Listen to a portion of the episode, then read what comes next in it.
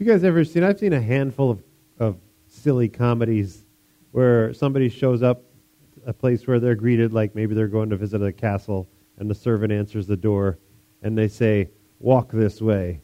And so they've got a funny walk, maybe a limp or something, and of course the joke is the person following does the exact same thing. And they you ever seen that? I've seen a, a couple of movies that had that as, as a joke in there. And uh, of course, what you're really saying when you tell somebody walk this way, or when you're greeted by somebody, you go to a business or whatever, and they say walk this way, what are they saying? Follow me. Come along this way. We're going in, in this direction, right? And that's what, well, that's what Jesus asks of people to follow me. And when he says follow me, he really means to walk like him. Obviously, not with a limp or a gimpy walk or whatever, but to walk the way he walks, to live the way he lives. And somehow, we have taken this in, uh, in the modern age, and I'm sure it's been going on in other times too, but uh, instead of telling people how they should follow Jesus or that they should follow Jesus and, and try to be like Jesus and live like him, it seems like we've, we've kind of tried to simplify it and cut things out and make it easy.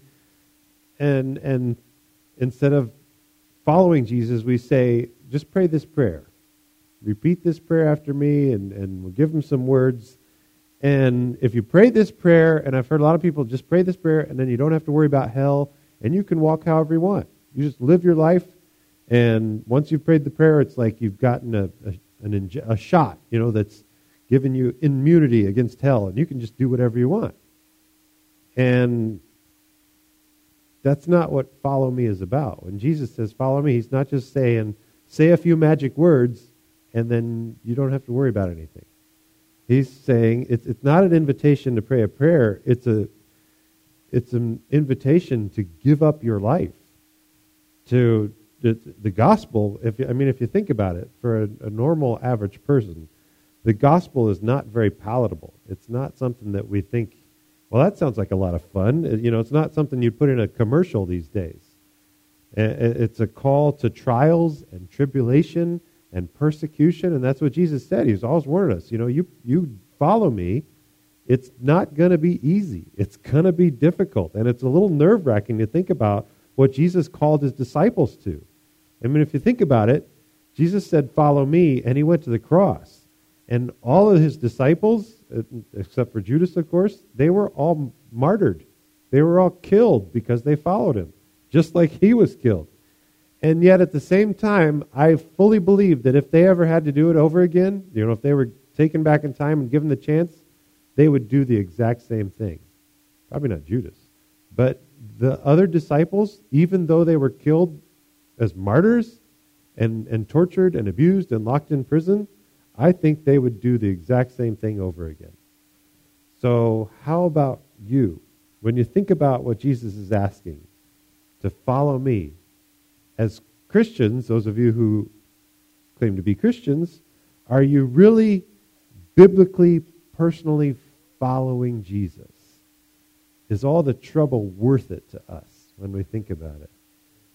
And, and you know, because uh, uh, when you think about Jesus' life on earth, it's an amazing life. I mean, he did amazing things, incredible stuff. And he is, it seems to me that Jesus is the most kind and most compassionate and merciful and wise teacher that the world has ever known. And his life was all about helping people and helping the people who needed it the most, broken people and, and he, he healed the sick and he cast out demons and he brought the dead back to life. And he did it out of kindness and compassion. And he was just so good. It's crazy to think about how much trouble Jesus subjected himself to. Because for doing this, he was tortured and beaten and mocked and, and hung on a cross. And he chose to subject himself to all this trouble in order to enter into our brokenness and to come reach us at our worst and to, to help the people who deserved it the least. And then he asks us to follow him into that same kind of life, to go out and live like him, to be kind and compassionate and to help those who need the, the, the most help even though they might deserve it the least, the least, even though they might persecute you for it, even though you might wind up in a lot of trouble. And, and so he went around and he gathered his, his disciples, and he'd go and he'd find them fishing, and he'd say, Follow me. Or he'd find them collecting taxes, Follow me. And he went around, and, and wherever they were and whatever they were doing, he'd say, Follow me. And, and I wonder what the words meant to the disciples. Like, like when they heard it, here comes this guy who obviously they, they must have heard about Jesus because they wouldn't follow some stranger. So they, they'd heard about him. They knew who he was when he came to ask him, when he said, Follow me. So what did they think? What did they, what thoughts went through their head when this famous person, at least in their region, came? This guy had been doing miracles and had large crowds going after him, and he came to them, and they're in the midst of doing their work, their jobs, and he said, Hey, follow me. What did they think? Well, where are you going? Where am I going to follow you to? What are, what are we going to be doing? How, how long should I pack for? Like, what's going on? And Jesus doesn't share any of that information. It, it seems like the closest he gets is, well, if you want to follow me, sell all your stuff, give all the money to the poor, and then pick up your cross, which they used to kill people on, and follow me. And it's, it's not very inviting. I mean, if you think about it, he just says, follow me and doesn't give them a lot of details. And probably if he did tell them the details about what they were going to get into and what they were going to face, they would have kept fishing and said, no, thank you, because I'd rather not go through all that trouble and persecution and, and death. And they ended up following him right into martyrdom. And and these, if I mean, you and I, if Jesus came and he said, "Follow me," and I think we'd want to ask the same kind of questions. Well, what are we going into? What, how long do you want me to follow? What will it cost? Will I get anything out of it? That's the way our culture thinks, at least. What if you go where I don't want to go? Because uh, we're so used to living in a culture and a society that says, "What's in it for me?" Right? That's that's our that's how we live these days. What's in it for me? It's my life, and I want to live it however I want to live it. I'll, I make my own decisions and I'm in charge of myself. Of course, the longer you live, those of us with more experience than, than others, you, the, it seems like the longer you go, the more you realize just how little control you have over your own life and how things happen that you have zero control over. But, but when Jesus says, Follow me, it's, he's not arranging a sightseeing tour. He's not like he's saying, We're going to go do, see some places and I'll show you some things. What he's calling us into is not a destination, but a relationship. He says, Follow me so I can teach you to be like me. And we can share a relationship and you can grow. And, and he wants to form a partnership, a covenant with us. He wants to live and work and be with you forever, side by side in everything you do. And, and he wants to be willing to make everything else in your life become second place. So he's saying, Follow me, make this relationship, this covenant, this partnership your first and foremost priority, and be willing to set everything else aside. To drop your fishing nets and leave your boat and follow me. To leave your, your tax collection, to stop worrying about where your income is going to come from or who's going to take care of your, your stuff or whatever. Just make that second priority. Come and follow me. Whatever I ask you to do, wherever I tell you to go, follow me. And it's it's a this is why God designed marriage the way he did. You know, we talk about marriage being a covenant relationship. And marriage is meant, the Bible tells us, it's supposed to be like a miniature model of the relationship we are to have with God. That's what marriage is. It's a picture of what God wants with us. So when you say, I do to your spouse, you're saying, I don't to every other person, right? You have exclusive rights in our relationship. We are a partnership, and everyone else comes second. You are first and foremost. And I and so saying I do to Jesus is a lot more than just saying he, I believe you died for my sins. It's putting our faith and our trust in him depending on Him to guide and empower us in this partnership and, and saying, I forsake all others. You are my main priority. And it's kind of like it's a trust relationship. That's why we call it faith and trust in Jesus. It's if, if you've ever seen like when cheerleaders get together and they throw each other up in the air, that's a, it takes a lot of trust, right? Because you got to pray, you're going to catch me, right? You're not just going to throw me in the air and miss me. And it's the same thing if you've ever seen acrobats, like the, you know the trapeze artists. They have to time that perfectly because if the other person doesn't swing at the right time and the other person lets go and they swing and they're not there, they're going to hit the ground.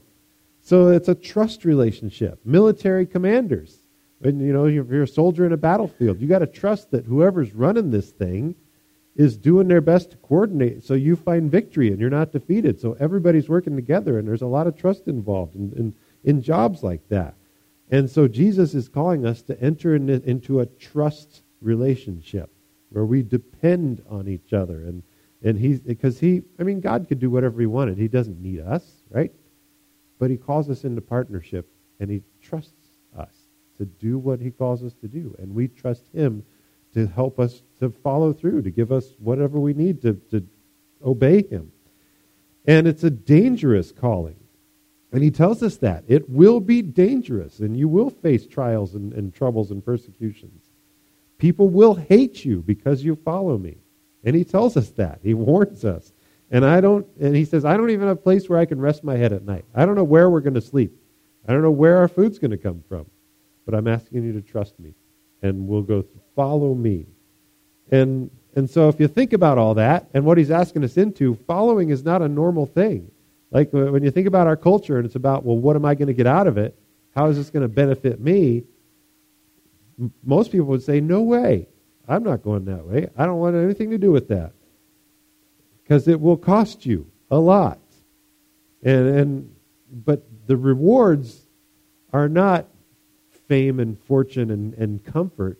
The rewards are out of this world. The rewards are true life and peace and joy and, and eternal life. So it's kind of like an investment. When you think about faith in Christ, it's kind of like I am sacrificing now for a reward that's to come.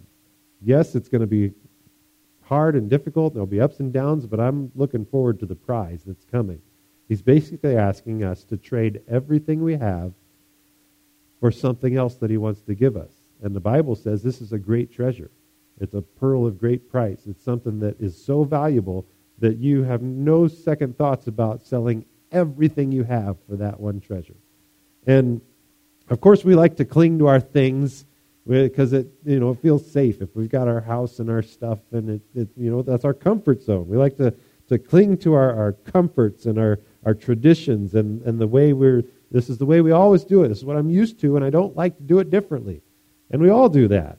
And in a we've Got, it's like we have our security blankets that we hold on to in our stuff or our retirement accounts or our, our the things we're used to. We know we always seem to take the same direction when we go places. If you're going to work or church or whatever, it's not like we go adventurous directions to find out different paths. It's, we do the same thing because we get in this this comfort zone of uh, makes us feel safe, and and that's what makes and and we tend to start to think, well, that's what makes life good.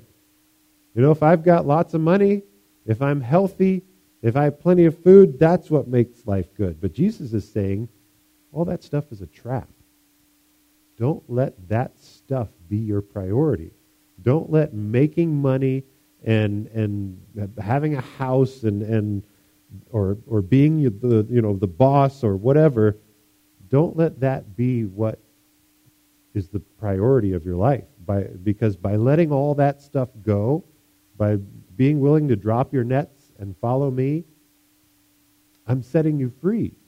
Instead of letting that stuff be your God, instead of letting your career be your God, or your money be your God, or your or your your friends or your you know whatever, instead of letting that stuff be what rules your life, follow me and I will set you free from all that stuff. I'm setting you free so that you can follow me.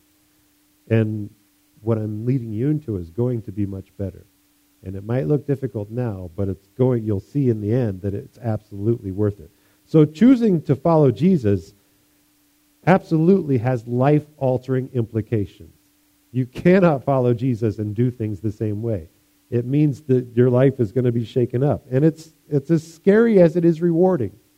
When he says, follow me, he's saying, by the way, that you know, there's no turning back. We're getting into something that, that you, it's kind of like I've, I've been skydiving. I've told you this story before. And the very first time, it was, we were in a little Cessna, so a small plane that's meant to hold like four people you know, two seats in the front, two seats in the back. But they had torn all the, the seats out except for the pilot.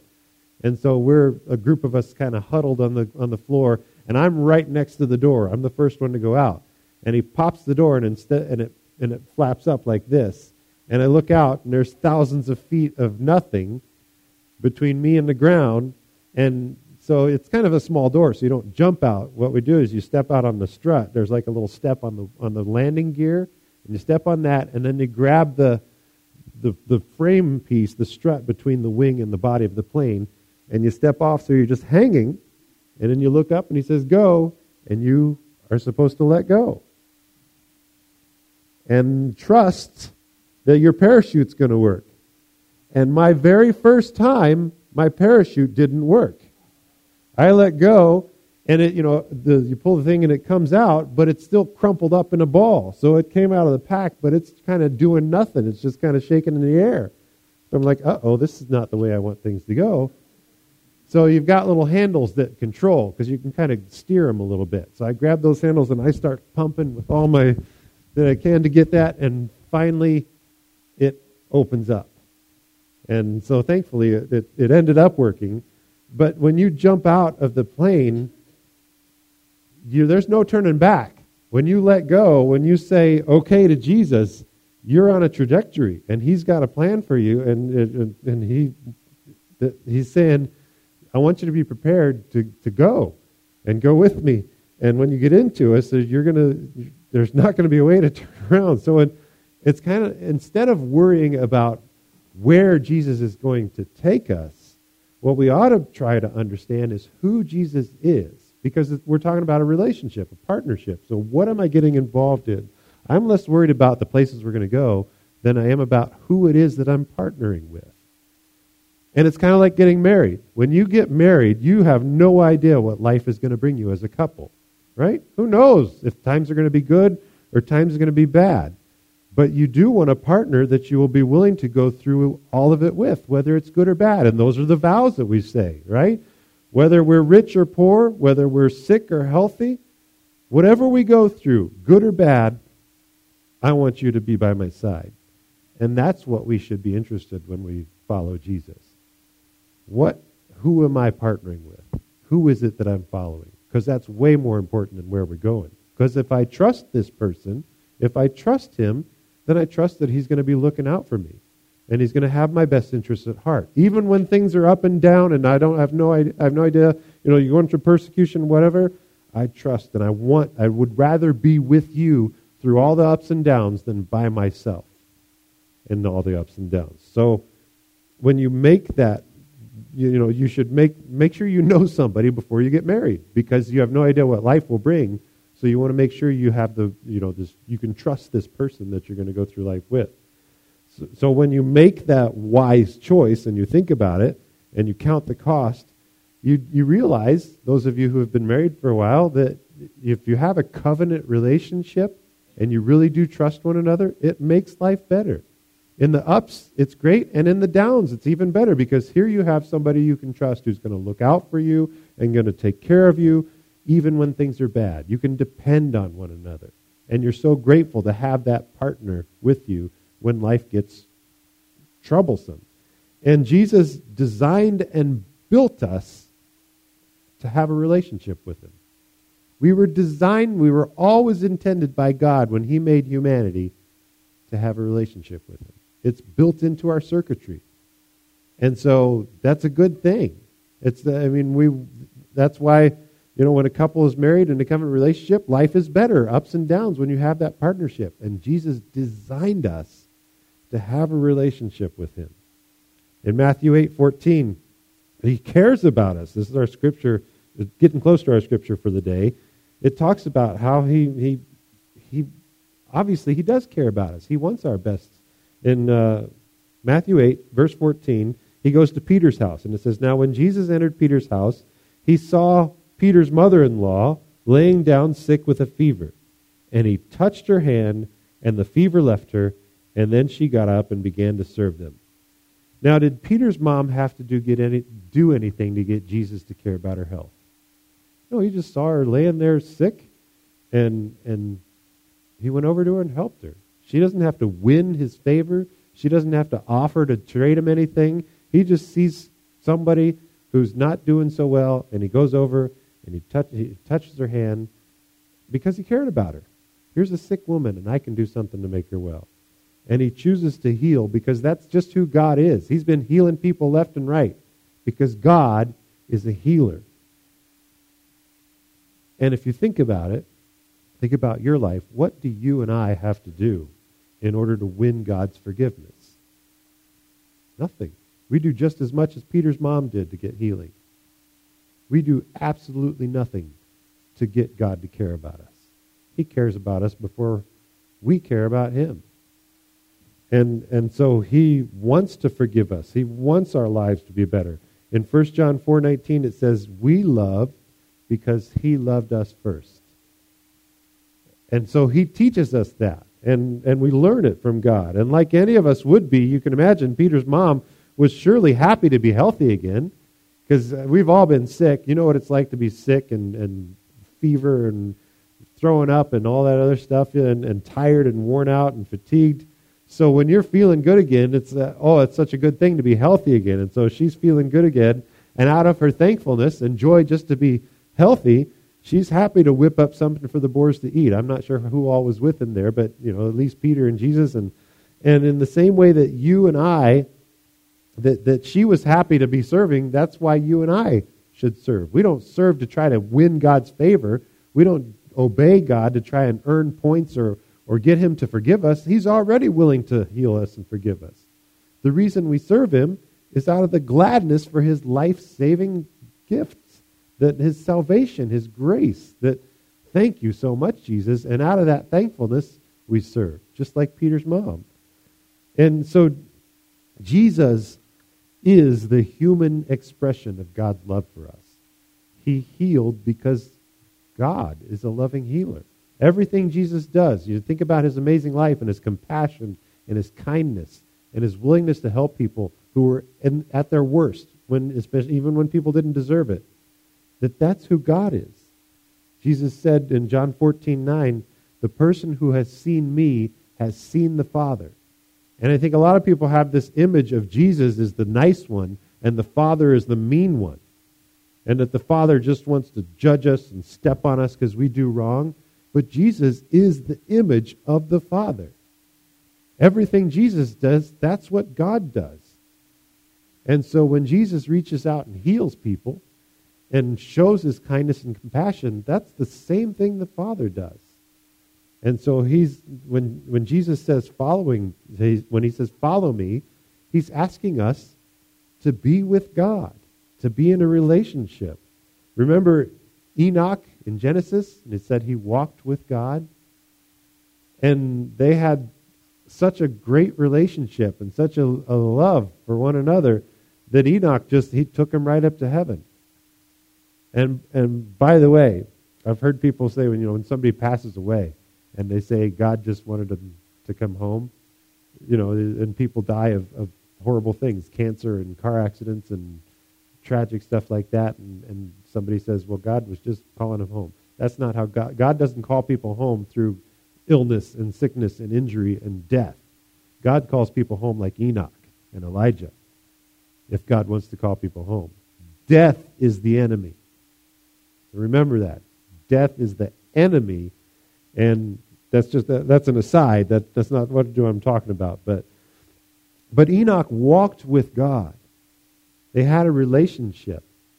And, and God enjoyed him so much that he, he just brought him to heaven. And he, and he wants the same thing with all of us. He wants to walk with every single one of us like that, to have a relationship of love and trust, even when we don't seem worth it, even when, it's, when we don't deserve it. it after Adam and Eve sinned, before Enoch, you know, back in the garden, and he said, Don't eat the fruit of, of the knowledge of good and evil. And they did it anyway. And they decided instead of trusting God and what He said was good and bad, instead of just saying, okay, God, you say that's bad, I'm not going to touch it. Instead of trusting Him, they decided, you know what? That looks good to me. I'm not going to trust God. It looks good to me. I'm going to eat it. And they decided for themselves what was good and what was bad. They decided that they were going to make up their own terms for good and evil. And God could have said, you know what? Forget you. I'm done with you. He still wanted to walk with him. And he went, the Bible says he was in the garden walking, and he knew he knew what they were doing. They were hiding from him because they were they felt the guilt and shame of doing what they knew they shouldn't have done. And yet he called them out. And he to not to smash them, he called them out because he still loved them. And he wanted to move toward them in their brokenness, in their sin, and bring them out of the guilt and shame. Jesus wants us to call us out of our sin, out of our brokenness, to walk with him. And, and he knows the best thing we could ever have is a relationship with him. That that's what's good for us. And he wants to bless us and treat us as children of the king. In John 10 27, Jesus says, My sheep listen to my voice, and I know them, and they follow me. I give them eternal life, and they will never perish. No one will snatch them from my hand. Jesus wants us to know him. That's God's desire, is for us to know him. Don't boast about your riches or your strength or your wisdom. Boast that you know me, that you understand me. That's what God says. And so God's not like hiding. Jesus is revealing God to us. Jesus is not like, you know, like the Wizard of Oz when Dorothy and, the, and her friends go to visit the Wizard of Oz, and he's really just a little old man behind a curtain, but he's got this big, nasty face. That's not God. Jesus is saying, when you see me, you see the real thing in God. And, and, if, and if you've seen Jesus, you've seen the Father, and he wants to live life with you. So the question for us is do you trust him? Do you believe that? Do you believe that he really is like Jesus, that he really does want to reach out to us in compassion and kindness, even when we don't deserve it? And that he's the only one who can give us real life and real peace that no one comes to the Father but through him. Do you believe that? And, and he's gone through so much to reach us. Uh, we usually consider peace as getting away from everybody. I really, you know, we have four kids at home that we dearly love, but it's so nice when they go to bed. And you have a moment of peace, right? And that's what we think of peace, that you get away from all the noise and all the hustle and the bustle and you and you don't have to deal with you know work and whatever and all the, the nonsense of busy lives and that's what peace is and yet jesus he he went the opposite direction and he uh, you know put himself in the midst of chaos he chose to go where all the crowds and the hustle and the bustle he spent his time with those who were needy and broken and outcasts and and tax collectors and sinners and the people who needed his help the most. And it seems like more often than not, there were these large crowds of people bustling in to try to get to see him because they wanted to they wanted miracles for themselves or they wanted to see him do something amazing and they were all it's like all these people were surrounding Jesus because they wanted something from him. They went, what can you do for me, Jesus? And he could have chosen to to stay away. He could have chosen to I'm not going to deal with this mess. I'm not going to I want to get away from all this craziness. And instead, his choice was to be there with us in all our issues, in all our greed and selfishness. And he chose, instead of going away and having his own peace, to come and bring peace in the midst of our chaos. He brought healing to where there was sickness, and forgiveness to where there was sin, and hope to where there was hopelessness, and freedom to where there was slavery and, and possession by evil spirits and that kind of thing. And, and the next verse in Matthew, in eight, uh, chapter 8, verse 16, it says, When it was evening, many demon possessed people were brought to him, and he drove out the spirits with a word and healed all who were sick. So you got all these people with serious problems that are coming to him, and he's hanging out with them and, and healing them. And now I'm sure that there are plenty of us who are probably wishing, man, I wish Jesus was still around healing people because I would be in that crowd. I would be shoving for a chance to get up there and, and just to have him touch me and have all my problems go away. Wouldn't it be nice if I could get rid of the, the pain and the, and the, and the struggle? And, and, and I do believe that Jesus still heals today. I, I've seen a number of people healed of various illnesses that, you know, uh, the doctors couldn't explain. I've heard doctors say, I have no idea how this is better. Uh, you know, it's got to be a God thing. And I've seen it happen sometimes after, you know, a single prayer or sometimes after weeks, months, or even years of prayer that it's taken for this to happen. And some people might say, well, that's just coincidence. You know, it's just the, or, or, and others might say, well, it's just the amazing ability that God's designed into our, our DNA, that we have this immune system that can fight stuff off, which is an amazing system.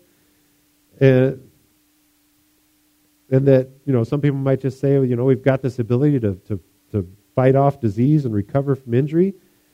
And other people might say it's just the prayer. You know, we prayed and this thing happened and there's no other way to explain it because the doctors don't even understand how it happened. And of course, there, were, there are plenty of times when I've seen people, probably a whole lot more often, who have been sick or injured who weren't healed.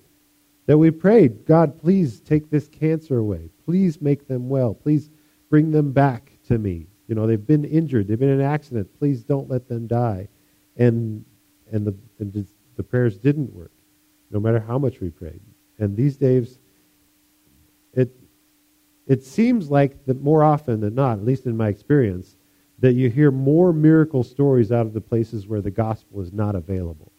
Like in countries where it's illegal to have a Bible or it's illegal to be a Christian, it seems like more often I hear stories of the miracles happening there than I do here where we've got you know, plenty of Bibles and plenty of medical facilities. It's almost like God uses the miraculous to demonstrate his love and grace for people who aren't able to learn it from the Bible, who can't open the book and read about how amazing Jesus is. And that's where he does more of the miracle work because that's the only way that they can kind of see what God can do. And plus, we have, eh, I think we're just used to having such an amazing, you know, you can call a phone number and they'll send an ambulance to your house or wherever you are and take you to the, the hospital if you need their services. Then, so if we get injured or sick or something, our first reaction, instead of getting God involved, is to call the doctor.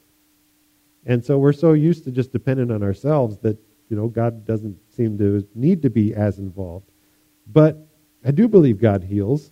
And actually, Sharon last week she shared and she found a note from Dean Harvey in her Bible that he preached on on verse 17 where it says, In this way, when, when Peter, or when Jesus healed Peter's mom, and then he, he was healing the, the, de- the sick people and casting out demons, that the next verse, in verse 17, says, In this way, what was spoken by Isaiah the prophet was fulfilled.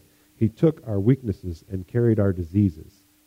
And she said, Dean emphasized how Jesus fulfilled Isaiah's prophecy in the work that he did while he was on earth, that he healed people, he took away their diseases. And so the people who try to tell you that this, this prophecy means that anybody and everybody who has enough faith will be healed of all their physical problems, they don't know what they're talking about. That just because you pray a prayer or say some magic words doesn't mean that God has to do what you want. That God chooses who he's going to heal and who he's not going to heal. And there were surely thousands and probably millions of people who were not healed while Jesus was on the earth. A lot of them probably just because they didn't live anywhere close to Israel, and so they never had any ability to come close to Jesus. And and it wasn't because they lacked faith. It was part I think partly because they weren't close and, and then partly because I think God has reason and purpose when he heals. I think there's a, a he heals people for a reason. And he cares for everybody and he and he will eventually heal every sickness and every disease for every believer. That we will all one day be healed of all our infirmities. So we'll get that. Doesn't mean we'll get it today. It might mean we don't get it until we get to see him in glory. And if, as a matter of fact, one day, he promises that there will be no more tears and no more sorrow and no more pain. And Paul talks about how it, it might seem tough now, but really this is just a light and momentary affliction.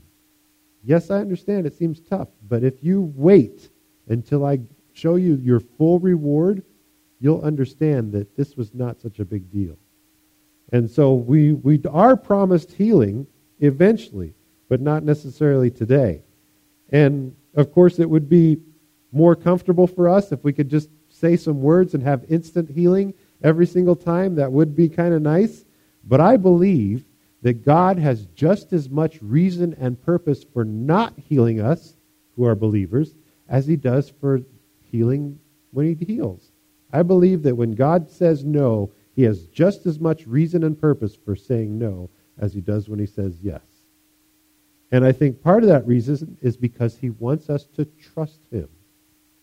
He wants us to, to understand that, yes, I will be with you, and I want you to depend on me through your weakness. Remember when he said no to Paul?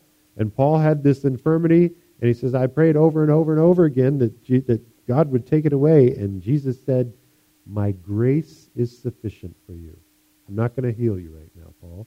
I want you to learn to depend on me to trust that. Don't trust in your own strength, in your own ability. Trust in me to see you through what you need to do. And, and Jesus spent his lives on us. And, and he still wants to bring freedom to people who are trapped in their sin. He wants to help us. He still wants to pick us up and help us to find true life and peace and live in a relationship in the midst of our sickness, in the midst of our trials. And he gives the Holy Spirit to believers so that we will have this covenant partnership 24 7, that we will always be connected to God. People get so hung up with themselves and stuck in their own ruts and, you know, doing things the way we've always done them that it's hard to accept the idea of following Jesus and going somewhere that we have no idea what's going to happen. I, have heard so many excuses for why someone doesn't really want to change. Yeah, I think that God's calling me to this, but the struggle is too hard. I can't help the way I feel. That's, that's not how I was brought up. It's my parents' fault or my spouse's fault. It's anybody's fault but my own. I was born this way. You hear all sorts of excuses for why people don't want to follow Jesus, don't want to obey Jesus. It's just too hard. The struggle is just, it's, it's too hard to, to work through. But Jesus doesn't say, follow me, because he intends to drag us with all our sinful baggage along with us, he says, I want you to drop what you're doing, to stop living life the way you've always lived it, leave all your junk behind, and follow me with open hands and an open heart. And I'm going to transform you. I'm going to change everything about you. If you're a real Christian, it doesn't matter how you were born, because you're born again into a new life and you're a new creation, and God offers new resources and new strength. And, and, and all of it is to overcome the way you used to live life and to live a brand new life. And life actually becomes an adventure. You don't know where you're going, you don't know what's going to happen, but it's not going to be boring, that's for sure.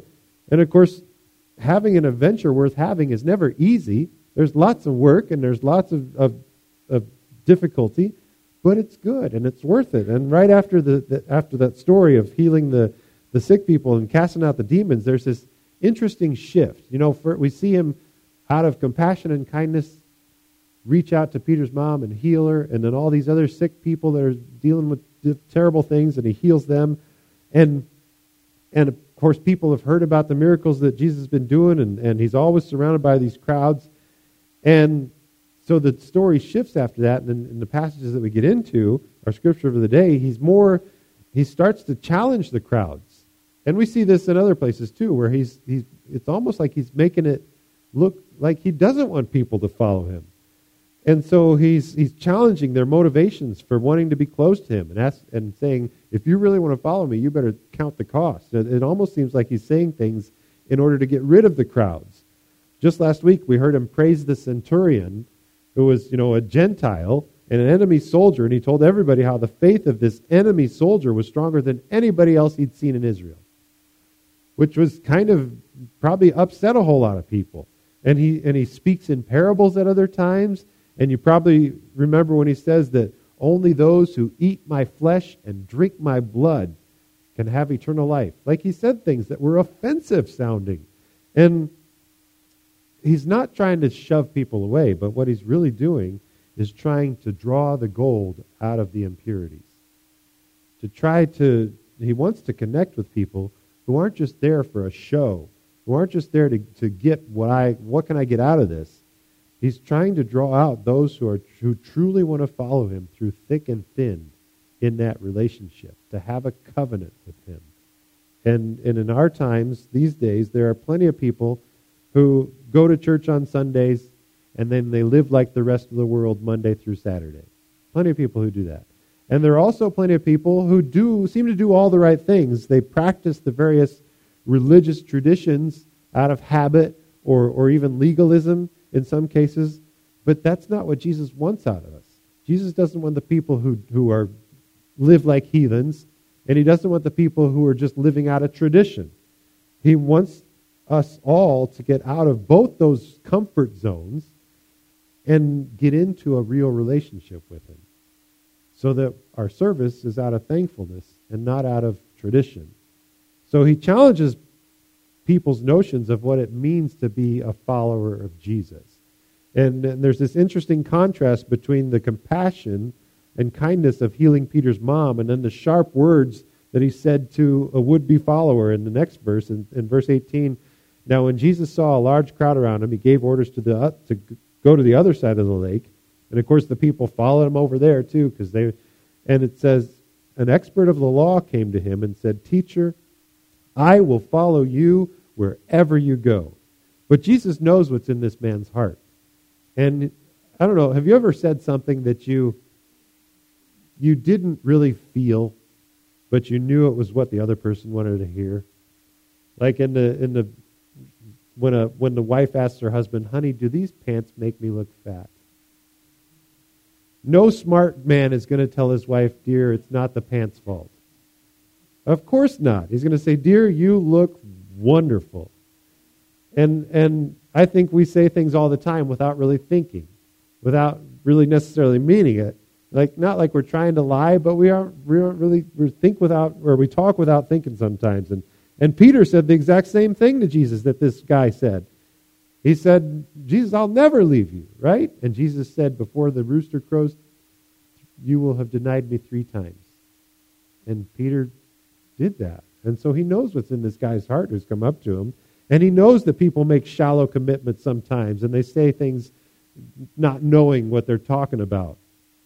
So he doesn't sugarcoat what he's asking of us, of his followers. He, before you speak too fast, you better know what you're getting into. Is kind of what he's saying. In verse 20, Jesus said to him, Fox have dens, and the birds in the sky have nests, but the Son of Man has no place to lay his head. Basically saying, I don't know where I'm going to sleep tonight. You want to follow me into that? I'm not, I'm not, I'm not telling you it's going to be nice and comfy. Jesus makes sure that we know that following him is not the way to an easy life. The, the, the, Jesus did not teach a prosperity gospel. Becoming a disciple doesn't make everything sunshine and rainbows. It will be difficult, it will be inconvenient and challenging. There will be trials and real hardships and persecution for making the choice to follow him. When Jen and I were starting to think about seriously having a relationship, we, we had a heart to heart, and we sat down and I told her about my past and who I was and what I'd like for the future, and she did the same for me, and we agreed that we wanted the same trajectory. And so we decided, let's have a serious relationship. And it wasn't just an emotionally driven romance. It wasn't like, oh, you're so pretty, let's get married. It was let's let's make this a real commitment, right? Let's let's make sure we're having an informed choice here. And so that whatever life may bring, that we'll be committed. And I think Matthew gives us this juxtaposition between the story of healing Peter's mom and healing all these sick and demon possessed people with this other story of talking to this guy and saying, hey, you're not going to have anywhere to sleep tonight if you follow me, because he wants us to know what we're getting into with Jesus. Of course, he's Jesus is full of kindness and compassion and a desire to help people. That means that following him is going to lead us to where people are the most broken. It's going to lead us into where there's, there's danger, but there are people in need of healing and new life. When I was a teenager, I was nothing but trouble. And, and, and yet God put people in my life who loved me in spite of myself. And he does that all the time. How many missionaries have been killed for trying to take the gospel into dangerous territories? How many Christians have been arrested, or even worse, for sharing the gospel in public with, with people who needed to hear it? Jesus wants, uh, wants to lead us into the danger where the broken people are and the unwanted people are. And not many people really want to go there. So Jesus tries to get people to count the cost. Think about the decision you're going to make to make sure we know what we're getting ourselves into when we choose to follow him. But, but even though it's dangerous and there will be troubles, being with Jesus is still the best place to be. I mean, life is difficult whether you're with Jesus or not, and it's got its ups and downs, uh, but you can only have real peace and real joy and abundant life with Jesus. So we have to learn that it's not the circumstances of life that bring peace, it's that we have that covenant relationship with the Lord and we can trust Him and that we know that we're, we've, we've got eternal life with Him. And, and having experienced both, having lived with Jesus and without Jesus, I would much rather have Jesus. I would much rather face the difficulties of life with my feet firmly planted on the rock that cannot be moved. To be able to cling to Him when the, when difficulties come and, and go through, I would much rather face the difficulties with Jesus than to be going through all of that alone and unable to cling to, to anything solid. Because I've been there, and I don't want to be alone. I want to be with Jesus. I would never have made it through life on my own. I'm sure I would have fallen apart and given up a long time ago if it had not been for that solid rock who, who I can trust will see me through everything. Verse 21, still in Matthew 18, says, Another of the disciples said to him, Lord, let me first go and bury my father. But Jesus said to him, Follow me and let the dead bury their own dead. Now, God doesn't have a problem with funerals. That's not what he's saying here. But he, does, he doesn't want us to be double minded. He, he, he wants us to make sure that our priorities are straight. And that, that means that our commitment to God needs to supersede all our other commitments. The covenant relationship with Jesus that, that he's calling us to is more important than our friends. It's more important than our jobs. It's more important than our, our financial well being or our health or our country or, or even our family. And that's what he's saying. I want you to make sure that you know where your priorities are if you're going to follow me. The same way a bride and groom promise to love one another and forsake all others. That that's what Jesus is calling, to put our relationship with him over everything else. And those of you who've lived out a covenant marriage, you understand that, that you forsake others so that your relationship can be blessed. You want to have a good relationship, and that's why you make it priority. And it's the same way. God isn't trying to wreck our lives by saying, put everything else second. He's trying to bless our lives and, and help us to, to have that covenant connection with Him that we were made for. And that's why it's so fundamental to know who God is, who Jesus really is. Do you truly know Jesus. Because if you really know and trust him, then it won't matter where he asks you to go. Because you know he's going to take care of you. Know he's, that it will be worth it in the end. Yeah, it might be a little bumpy along the way and you'll face difficulties, but you know and you trust that it's going to be worth it because Jesus will not leave me alone. Jesus will not forsake me. He will not give up on me. And you can say, I will follow you anywhere, Lord, and I know it's going to be hard at times, and there might be times when I don't know where I'm going to lay my head at night, but I would rather be with you wherever you lead than anywhere else by myself. Is Jesus' grace sufficient for you? That's the choice we make. I think I mentioned last week how the basic essence of sin is choosing to do life your own way. Like Adam and Eve. I'm going to define for myself what's good and evil. And they chose that apple looks good to me. The apple. That fruit looks good to me, so I'm going to take it. That's sin. When you say, I'm going to decide what's good, I'm going to say, this is good, that's good, and this is evil, instead of choosing what God says is good and evil. How's the song go? I did it my way. That's the essence of sin, doing it my way instead of God's way. But Jesus says in John 12, uh, 25, the one who loves his life destroys it. The one who hates his life in this world guards it for eternal life. If anyone wants to serve me, he must follow me. And where I am, my servant will be too. If anyone serves me, my Father will honor him. So that's why we put Jesus a priority, because he's the only source of life. He's the only source of peace. He's the only source of joy. So if you choose to do it your way, you're cutting yourself off from life and peace and joy and, a, uh, and, a, and eternity. And, and so Jesus calls us to follow him, to learn from him, to take on his yoke. He says, yeah, it's work, but it's a much lighter burden than it is to not take on my yoke, which means if you take on his yoke, you serve others. You go where people need it, to, to, to show love to your enemies, to take care of these brethren, the least of these, my brethren. We find out what compassion is really all about when we follow Jesus. And through following Jesus, we continue to be transformed to become more and more like him in his image from our old self centered selves into new people who come to know more and more who God is and what real love and real kindness and real peace is all about, what joy is, what abundant life is. We come to learn that through following Jesus. Jesus makes it clear yes, there's a cost, and you should know that. And that's why he tells us to count it. But we should also consider what it will cost if we choose not to follow him. Yes, there's a cost to following Jesus, but there's also a cost to doing it my way. And we should understand both of those before we make our choice. Jesus made us, made every one of us. He knows better. He knows us better than we know ourselves. He knows, he knows your thoughts. He understands your feelings. He knows the number of hairs on your head. He knows, the, he knows you down to the core. And he knows what will bless you and what will destroy you. He knows better than anybody what is good for you and what is not. And most importantly, he loves you. Do you believe that? Do you believe that he wants to bless you and give you life? Are you willing to follow him? Do you want to go through life as a covenant partner with the most powerful being that there is, the most loving being that there is? Or do you want to do things your way? It's your choice. Let's pray.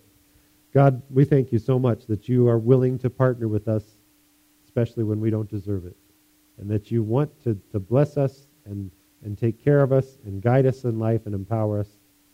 And so I ask, Lord, if there's anyone in here who's having a hard time making that decision, that you would help them understand the cost of both directions that they can choose and help them make the right one. In your name we pray, Jesus. Amen.